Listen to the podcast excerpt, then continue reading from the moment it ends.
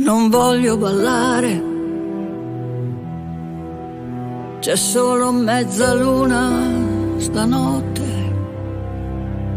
Niente può accadere, perfino lontano da niente succede qualcosa, ma non qui. Mi serve qualcuno che pensi a me come si pensa a una sposa. Allora portami a casa dove eravamo rimasti. La gente parlava e beveva, l'amore era quasi innocente. C'è una luna turchese diamante stanotte che può spezzarmi con le tue mani, io con i miei occhi, con la mia bocca, tornando a casa, aiutiamoci a ricominciare, vestita come una signora, solo per farmi amare, ma non sono sicura che non sia tardi stanotte per tutti e due.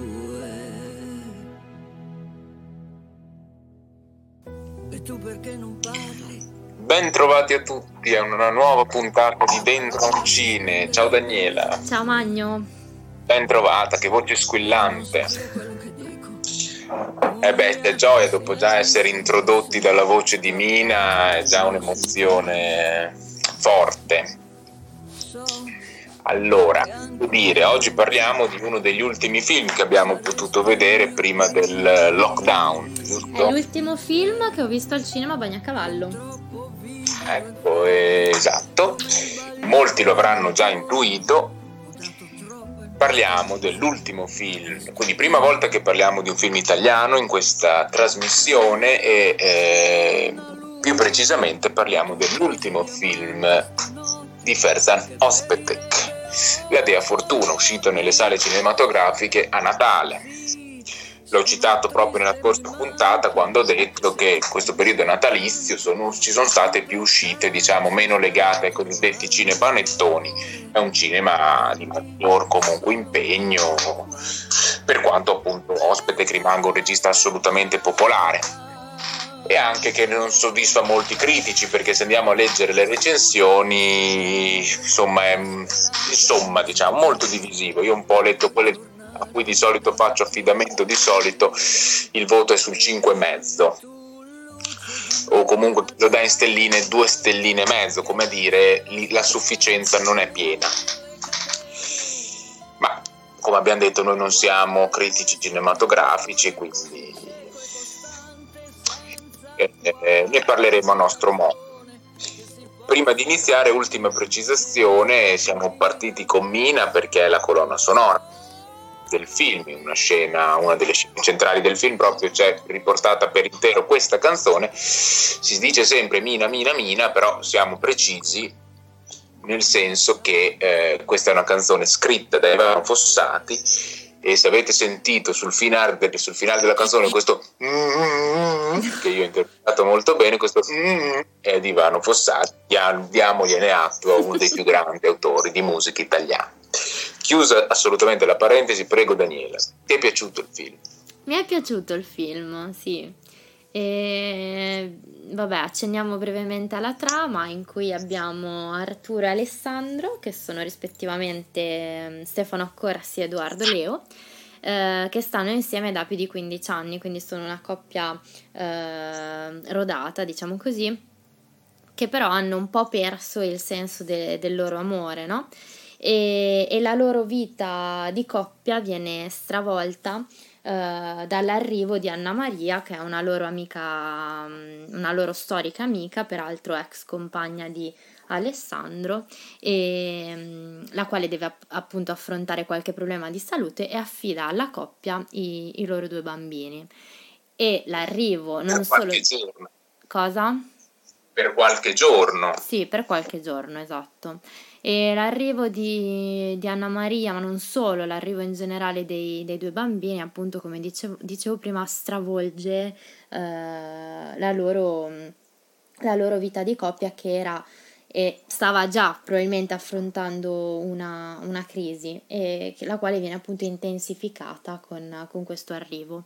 Si tratta quindi di una coppia gay, uh, il tema dell'omosessualità viene ripreso più volte nei film di Ospetec, però al contrario degli altri, per esempio a me viene in particolare modo in mente Mine Vaganti, però penso che si possa dire anche per altri, la, la peculiarità probabilmente è che questa coppia è una coppia omosessuale, ma potrebbe essere sostituita con una coppia etero, perché il fatto che loro siano omosessuali o meno non va ad inficiare in alcun modo, secondo me, la trama, perché la trama non, non parla in sé di una coppia omosessuale, ma di una coppia.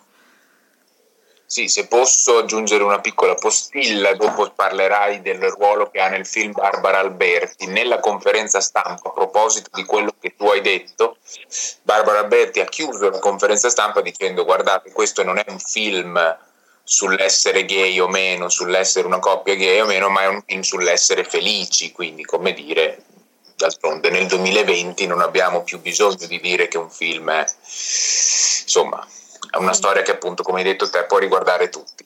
Prego, vai avanti. Uh, sì, vabbè, in generale possiamo dire appunto che si tratta di un film che è incentrato sulle, sulle, dinamiche sentimentali, quindi sulla famiglia, sui sentimenti generici, non tanto su, su quelli specifici di quella coppia, ma vuole essere un discorso generico, almeno per come l'ho interpretata io, e sulle problematicità che si vanno ad affrontare nel corso di una vita di coppia che dura appunto, come in questo caso, da, da 15 anni. Uh, una delle cose interessanti um, lette in merito a questo film è appunto, come diceva prima Andrea, che all'inizio abbiamo ascoltato la colonna sonora del film, che ok è stata scritta da Ivano Fossati, però è stata interpretata Grazie. da Mina. E Mina infatti... Sa è... che fa il mm, finale. Che fa, esatto, è il celeberrimo mm, finale. E, um, Mina, um, a detta di, dello stesso regista di Ospetec, è sempre stata una persona um, molto importante per lui, appunto motivo per cui è, è lei che interpreta la colonna sonora. E um, essendo stata sempre una persona importante nella sua vita, ospite che infatti dice anche: Non nego che spesso quando devo prendere decisioni importanti mi chiedo cosa farebbe, cosa farebbe lei, cosa farebbe Mina. E motivo per cui uh, Mina è stata spesso coinvolta uh, nelle, um, nelle, decisioni che hanno riguardato la scrittura e la scenografia di questo film. Uh, e infatti abbiamo un personaggio anche all'interno del. Um, del cast che, che prende il suo nome. Una curiosità è che è stata Mina a coinvolgere, quindi a dare ehm, l'idea a Ospetec di, di, scegliere Barbara Alberti eh, nel ruolo co- della, della, nonna cattiva, no? della, forse il personaggio degno delle più temibili streghe, perché nelle scene in cui appare questa nonna cattiva il film va a, ad avere quasi una sfumatura horror forse in, in, certi, in certi punti. Sì, vista anche l'ambientazione della sua casa, esatto, molto austera, molto impostata e sì, all'inizio infatti eh, subito mm, ero un attimo anche perplesso perché sai, un film che vuole essere realistico sembrava quasi una, boh, una caricatura, e poi però col tempo, con lo scorrere del film, eh, l'ho, l'ho saputo apprezzare. Ecco. Mm. E lei stessa, Barbara Alberti, ha detto, riguardandomi mi sono fatta paura. Ah, ha detto di, del personaggio che ha interpretato. Esatto quindi prima di fare il grande fratello VIP, diciamo, ha regalato questo ruolo come attrice. E, ehm, devo dire una, adesso non, una piccola sorpresa secondo me sono stati, è stata anche la recitazione, ci ho trovato azzeccati eh, diciamo, gli attori scelti, in particolare Edoardo Leo, secondo me mm. dimostra in questo film il suo talento, nel senso che finora è sempre stato legato più a commedie, e invece qui fa vedere anche, cioè l'ha fatto vedere anche in altre cose, però fa vedere che può dare molto al cinema italiano. Beh sì, anche perché almeno per quanto mi riguarda l'idea che ho di lui è quella di smetto quando voglio. Sì, o comunque sì, poi ne ha fatte tante, anche perché lui poi è anche regista e comunque è regista di commedie sempre. Mm-hmm alcune anche carine, eh, però belle, però mm, non si fa, diciamo, almeno così incastonare in quel ruolo lì, quindi bene. Lui che tra l'altro questi, questa coppia molto diversa, cioè pensa anche ai mestieri che fanno, uno più come intellettuale, il personaggio di Stefano Accorsi, invece abbiamo lui l'idraulico che poi è l'emblema del... Eh, insomma c'era anche questa cosa qui un po' che ha messo anche Edoardo Leo insomma sì, è un po' lo stereotipo del super figaccione che fa l'idraulico, mentre Stefano Accorsi è l'intellettuale, però... Mm... Ah sì, anche quello è uno stereotipo, volendo. Sì. Ehm, che però lo stereotipo, lo stereotipo, del figaccione, effettivamente Edoardo Leo è un po' uno figaccione, no? Sì, sì, per carità, ah, concordo. È un film che in pratica le due tematiche, come hai fatto capire dalla trama, forse più forti sono da un lato come la coppia affronta la propria crisi di coppia, mm. perché appunto il film parte già che la crisi c'è, quindi non racconta l'innamoramento, la parte bella dell'amore, racconta quando dopo un po' di anni insomma si affrontano le crisi. E dall'altro canto appunto c'è questo rapporto con i bambini anche i bambini molto bravi due bambini come attori mi sono molto piaciuti quindi ottima scelta di casting. Per il resto poi c'è tutto il cinema cioè è un po' un riassunto del cinema spetecchiano io devo ammettere che l'avevo dato per morto nel senso che secondo me era da un po' che vacillava mm, anzi da tanto, cioè, comunque cioè, i film di ospite che avevano sempre delle trame che mi incuriosivano, poi li andavo a vedere e rimanevo in qualche modo deluso. Eh, le ultime volte, mm, cioè mi sembravano che i tempi della finestra di fronte fossero ben lontani. E invece questo film, devo dire, infatti capisco da un lato le riflessioni negative, perché penso che con l'occhio critico effettivamente c'è un eccesso forse di sentimenti, di, forse diciamo il piano emozionale gli fa fare, boh, forse dal punto di vista cinematografico qualche errore, non so. Però poi leggendo le critiche negative mh, mm, non mi hanno convinto, cioè le critiche che evidenziavano o non le ho capite molto probabile perché mi sembravano grandi giri di parole, però quindi secondo me è un film che emoziona e quindi lo promuovo in qualche maniera. Ecco, dicevo, è un po' un riassunto del cinema spettigliano perché poi c'è secondo me anche un, eh, l'effetto di corale degli amici i film di ospite c'è sempre questo fatto del gruppo di amici che circonda la storia che magari molto sì un po' esagerato forse a tratti, no? Le terrazze sì, che comunicano, sì. i balli sotto la pioggia. Sì, anche perché poi gli serve secondo me sempre per fare quell'effetto anche magari di eh, magari alleggerire con qualche battuta, visto che la trama magari è drammatica, allora ci metti il personaggio di secondario che per suscitare qualche risata, che poi ci sono anche i soliti attori del film ospetecchiani. Ehm, però ecco, quindi diciamo che chi in passato amava Ospetec lo amato anche stavolta, senza ombra di dubbio. Chi non l'ha mai amato forse continuerà a non amarlo. Per quanto secondo me sia veramente in qualche modo comingsoon.it dice la prova della maturità di ospite, secondo me sì, c'è mh, qualcosa in più rispetto agli altri film. Eh, molto belle anche le, mm, il lavoro sulle ambientazioni scelte, molto bello. Bene, ehm, è il momento anche di ascoltare la canzone che è sui titoli di coda che chiude il film, una canzone che ha avuto molto successo e che ha lanciato verso il Festival di Sanremo Diodato, che appunto verso Natale esce con eh, Che vita meravigliosa, che diventa la colonna sonora del film di ospite, così molto successo per le radio, tant'è che lui raccontava che prima del festival tutti gli dicevano ma perché non hai portato Che vita meravigliosa, che magari avresti vinto il festival. E lui dice vabbè aspettate, ascoltate, ho voluto portare una cosa diversa e ha avuto ragione lo stesso, perché poi lo ha vinto il Festival di Sanremo. Ma ora ascoltiamo un po' questi ritmi che ci portano verso l'estate, che vita meravigliosa.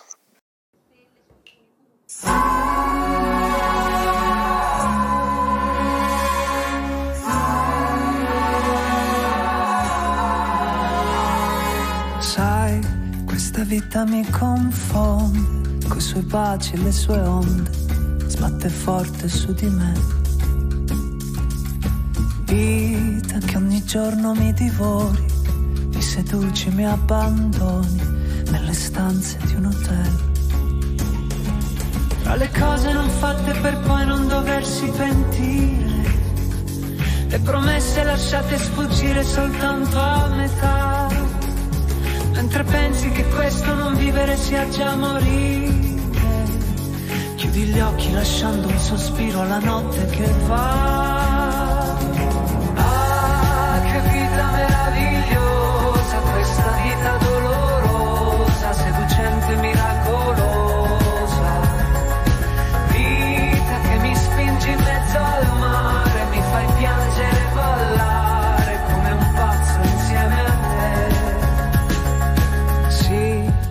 Potuto andare altrove, non dar fuoco a ogni emozione, affezionarmi ad un cliché. Ma se la vita che ora ho scelto, e di questo non mi pento, neanche quando si alza il vento. E mi perdo nel vortice di ogni tua folle passione, tra i profumi dei fiori che posi qui dentro di me. Mi fai bere i tuoi baci affinché io poi possa arrivare dentro l'ultima notte d'estate ubriaco ad urlare. Ah, che vita meravigliosa, questa vita dolorosa, seducente, miracolosa.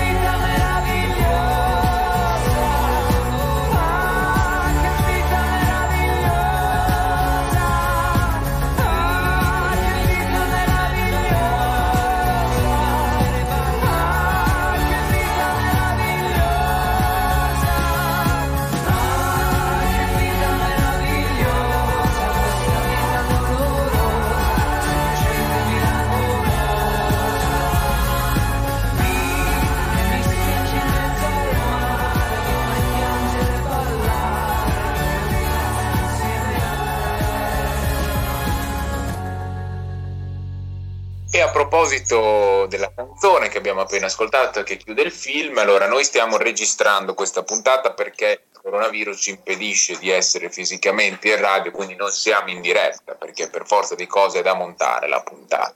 E quindi noi stiamo registrando questa puntata oggi pomeriggio che sono le ore 3.20 dell'8 maggio. Stasera ci saranno i David di Donatello, cioè i famosi premi gli Oscar italiani, possiamo dire, i Mhm. premi che si dà il cinema italiano.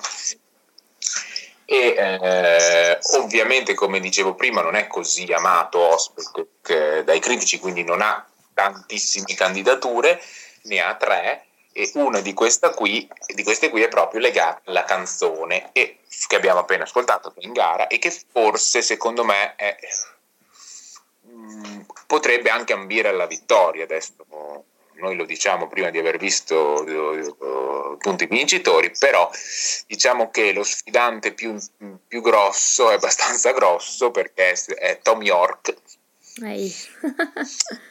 eh, che ha fatto le colonne sonore di Suspiria, del remake che Luca Guadagnino ha fatto del film di Dario Argento. Quindi secondo me, però se si volesse dare un premio italiano... Un premio italiano, il vincitore di Sanremo. Potrebbe farcela, anche perché c'è un altro sfidante impegnativo, però, eh, che è Bruno Risast. Con... Uh, cosa ha fatto? ma ha fatto una canzone che non l'ha inserita poi in un disco, si chiama Un errore di distrazione, però l'ha fatta in un film non brutto, eh, lo, che si chiama L'ospite, però è un film piccolo, minore, che non ha avuto molti riscontri, quindi secondo me farà fatica a ottenere un premio. Quindi io penso che Diodato abbia delle possibilità. Con le altre due candidature in cui c'è la Dea Fortuna, che sono uno la miglior sceneggiatura originale, che la vedo dura, che la posso fare, sinceramente, e l'altra è la miglior attrice, non, la miglior attrice protagonista, ovviamente Jasmine Trinca. Eh, lei, lei ci sta. Ci è brava, però c'è dei competitor, eh, perché c'è gente forte in quella categoria. Chi c'è? Beh, c'è Lunetta Savino che è bravissima, secondo me, e c'è, chissà che non si faccia, tu non so se ti ricordi David... Eh, quando vinse eh, eh, Valeria Bruni Tedeschi. No. per la pazza gioia, il, il, il discorso. Eh... su YouTube il discorso perché io vorrei che rivincesse anche quest'anno per riassistere a un discorso come quello che ha fatto che è passato alla storia di Donatello che, che non ha mai avuto dei bei momenti di spettacolo almeno quell'anno lì ha dato spettacolo in qualche maniera. Ma io la pasta gioia l'ho visto. Eh, no. Bello che tu lo chieda a me. Sei eh, che tieni traccia dei film che ho visto. Allora, eh, con me non ho visto, però è un bel film, dovresti vederlo. Vabbè, eh, potrei averlo visto effettivamente. Niente, quindi comunque stasera, anche se non abbiamo ancora visto i David Donatello, non abbiamo dubbi che quest'anno c'è poco da, da guardare perché vincerà a mani basse il traditore di Bellocchio senza problemi, io credo, mm. su tutti i premi, giustamente anche eh, perché è un bel film. Quindi, miglior film tra Il primo re, Il traditore, La paranza dei bambini, Martino Edene, Pinocchio, Magnani aggiudica la vittoria a il traditore, ma il traditore. È, un pronostico facile perché dai, tutti gli altri sono stati inferiori al traditore, secondo me. Tu non hai visto neanche uno, scommetto? Sai che no, io veramente non ne ho visto neanche uno. Sono veramente pessima. Eh, ma sai anche te che io ho questo limite del cinema italiano che devo, devo un po' superare sfida difficile per l'attore perché c'è Favino meraviglioso, il Buscetta di del Traditore, però c'è anche Luca Marinelli che fa Martin Eden, insomma. Sì, diciamo che fra, fra, questi film qua eh, il Traditore è uno di quelli che volevo vedere. Pinocchio, per esempio, mi dispiace molto per Matteo Garrone, però non mi attira neanche un pochino. Te l'hai visto?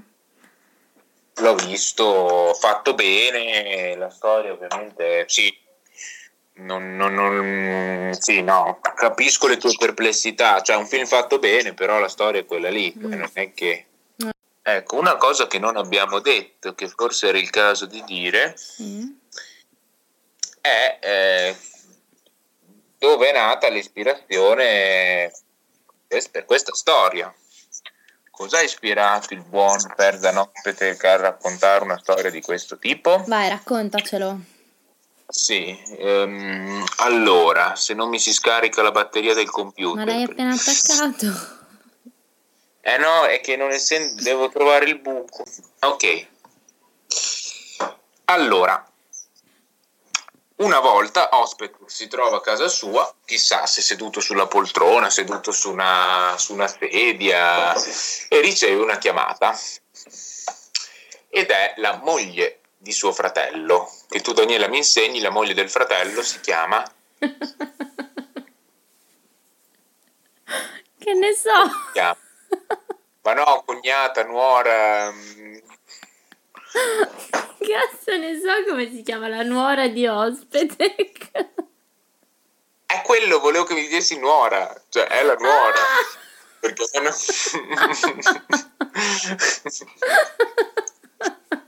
Quindi scusate, ma un nostro momento di hilarità. Quindi è la nuora che gli dice che suo fratello sta attraversando un periodo di malattia. E allora chiede a Ferzan di promettergli che nel caso in cui fosse successo qualcosa anche le, a lei, voleva che ospite che il suo compagno si fossero presi cura dei loro figli. E dice questa cosa mi ha fatto molto riflettere, perché ovviamente mi ha portato, dice, gli aveva portato anche una dose di ansia nella mia vita, perché comunque, ascolta, non è una cosa, eh, la prima cosa che ti aspetti che possa succedere, ecco. E da qui appunto la riflessione e l'idea appunto del film, per chi non lo sapesse. Tra l'altro è un ritorno a casa di ospite che torna a registrare a Roma, poi c'è un pezzo in Sicilia, però dopo che aveva lasciato la città per fare il film su Napoli, Napoli velata, il film a Istanbul, mm. l'altra sua casa, eh, Rosso Istanbul. E qui torna e forse il tornare eh, a casa appunto gli ha fatto insomma dirigere il film con maggior sicurezza che altro vogliamo aggiungere carissima Daniela? Um, beh c'è sicuramente il tema del, del tradimento sì, il tema del tradimento sì, perché la coppia è anche un po' libera, si può dire. Mm-mm cioè da, da, entrambe le parti c'è una certa libertà. Sì, nel... sì, sì. Beh, ci fa capire probabilmente il suo punto di vista anche, no? Che, che però non è un luogo comune che gli omosessuali sono un po' più insomma, libertini, no? Non lo so, non ci avevo pensato sinceramente, non, non l'avevo pensata questa cosa. E, ehm, a me è piaciuta come, come um, visione, devo dire la verità, della coppia che um, uh, sì, diciamo, non si fa problemi ad essere aperta perché comunque l'idea di, di coppie di amore non sta tanto nella, nell'erotismo quanto nella visione familiare della coppia. No? Che bella frase che hai detto. Grazie, ma ogni tanto ti stupisco, vero? No, però per quanto poi però rientrino nelle, poi nelle dinamiche classiche, perché poi dopo c'è la gelosia, cioè siamo sì. liberi, però poi appena... Siamo liberi fino a un certo punto, certo. Incazzo, però eh, sì, è una... Che altro è una cosa originale, cioè di solito non c'è, ovviamente il film... Però aspetta, eh, cioè la gelosia da parte di, mh, mm, di Alessandro, eh, quando è che scaturisce? Quando scopre che non era una scappatella quella con, con, l'artista, ma era una storia che durava da anni. Quindi eh no, anche l'altro Arturo, quando alla festa lo becca che era andato con uno, si dice, cioè la sera fa un po'. Sì, fa un po' il... le storie, diciamo. Mm-hmm. Però, sì, sì, sì, sono d'accordo con te. Mm. Quindi c'è un po'. Sì. Mm, racconto originale della coppia. Sì, della coppia e um, a me passa molto anche il, quello che probabilmente vivono un po' tutti, no? la, la, la, routine in cui si va, si, si, va ad incappare a un certo punto.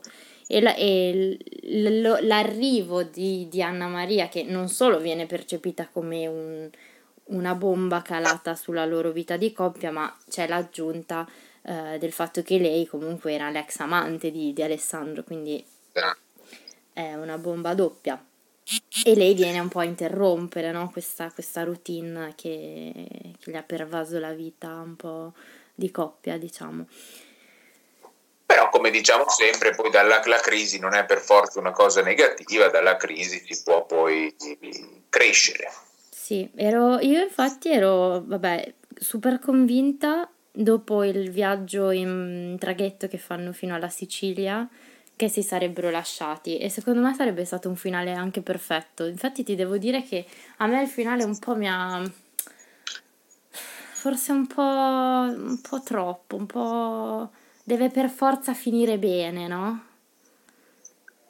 Eh, infatti è la critica principale che ho visto Mm. nelle recensioni. Cioè, non, non è una scena che mi farebbe dare un giudizio negativo al film perché mi è piaciuto, quindi chi se ne frega se poi stanno insieme o non stanno insieme, però probabilmente se fosse stato un po' meno attaccato a- all'idillio e un po' più attaccato alla, alla realtà dei fatti, mm, si sarebbe risparmiato la scena finale. Ehm, O no? Allora, quella situazione è un po' un problema, no? nel senso quello che dici lo pensano in tanti, quindi è condivisibilissimo.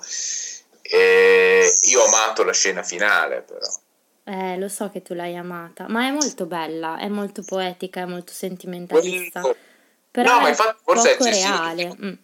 Mm, mm, banale addirittura. No, no, poco reale ho detto, no, banale. Sì, però allora è che adesso è difficile parlarne perché vai a parlare del finale, quindi magari se uno non l'ha visto è un po' impegnativo, però in tutti dicono questa cosa, però adesso idillio, eh, adesso io non posso dire come tutto quello che succede nella storia, ma non è che vada proprio a finire tutto bene eh, per i bambini e soprattutto, non dico altro perché appunto il film va visto, eh, però soprattutto cioè, il film finisce lì con quella scena lì, però poi se uno vuole pensare al reale chissà come poi prosegue, perché poi sai la nonna eh, eh, potrebbe, insomma, senso, Allora, Magno, come- dobbiamo fare una cosa per portare avanti questa trasmissione. Annunciare che ci saranno spoiler in modo tale che si possa parlare Sì. liberamente di tutto. Però no, ho capito quello che vuoi dire. Cioè, ci, Anche- ci lascia con una scena dolce, ma non è poi detto che, che effettivamente il Tanto futuro comunque sia... ha perso la mamma. Sì, sì. Questo- questo Beh, questo si volevo può dire, dai, mi sembra ovvio. E il secondo, era- eh, poi ecco un'altra cosa a cui ho pensato, poi così usciamo un attimo e parliamo un po' di realtà, è, eh, ma in Italia anche c'è ospite che la, la, la, la nuora che gli dice puoi badare tu ai miei figli, cioè si può così affidare a una coppia omosessuale? Beh, a livello informale, presumo. Beh però se sono minorenni, Però lei aveva scritto la lettera, non, non- non aveva scritto... sì, sì, beh, dice che basta, quindi se io decido così la legge deve adeguarsi. No, no, no, credo che vada No. consegnata tipo ad un avvocato, un notario o No, qualcosa sì, del no, genere. no, questo sì, però nel senso come magari cioè, non deve seguire un percorso magari come quello dell'adozione che è difficilissimo, pieno di ostacoli. No, se Non io ne ho idea, mamma, non ne ho la più pallida idea. no, può essere interessante anche questo perché proprio ignoro. Eh, ecco, mi chiedo se davanti alla legge una nonna vi rivendichi il ruolo eh, voglia preoccuparsi lei dei propri nipoti, non so se possa bastare una lettera della mamma in cui dice voglio che siano quella coppia gay, non so chi vince. L'ultima cosa che volevo dire è che il titolo del film è un, eh, appunto la Dea Fortuna, se uno si chiede ma perché l'ha intitolato così, dopo c'è una spiegazione che chi vedrà il film eh, potrà apprezzare o meno, io l'ho apprezzato, Daniela meno, eh, comunque il titolo è un riferimento al santuario della fortuna che si trova a Palestrina e che è dove lavora il personaggio interpretato dalla bella e brava Jasmine, Jasmine. esattamente. Eh, direi che Abbiamo magari finito. il prossimo film lo guardiamo la sera prima così siamo più Più preparati. freschi e preparati, esatto. Non lo potremo guardare al cinema, però ci accontenteremo di vedere qualcosa di riciclato. Eh sì, beh no, che poi i film adesso incominciano a uscire eh, in qualche modo, però non al cinema. Eh sì. Ahimè. Va bene. Alla Allora, prossima allora. alla prossima puntata. Ciao. Ciao.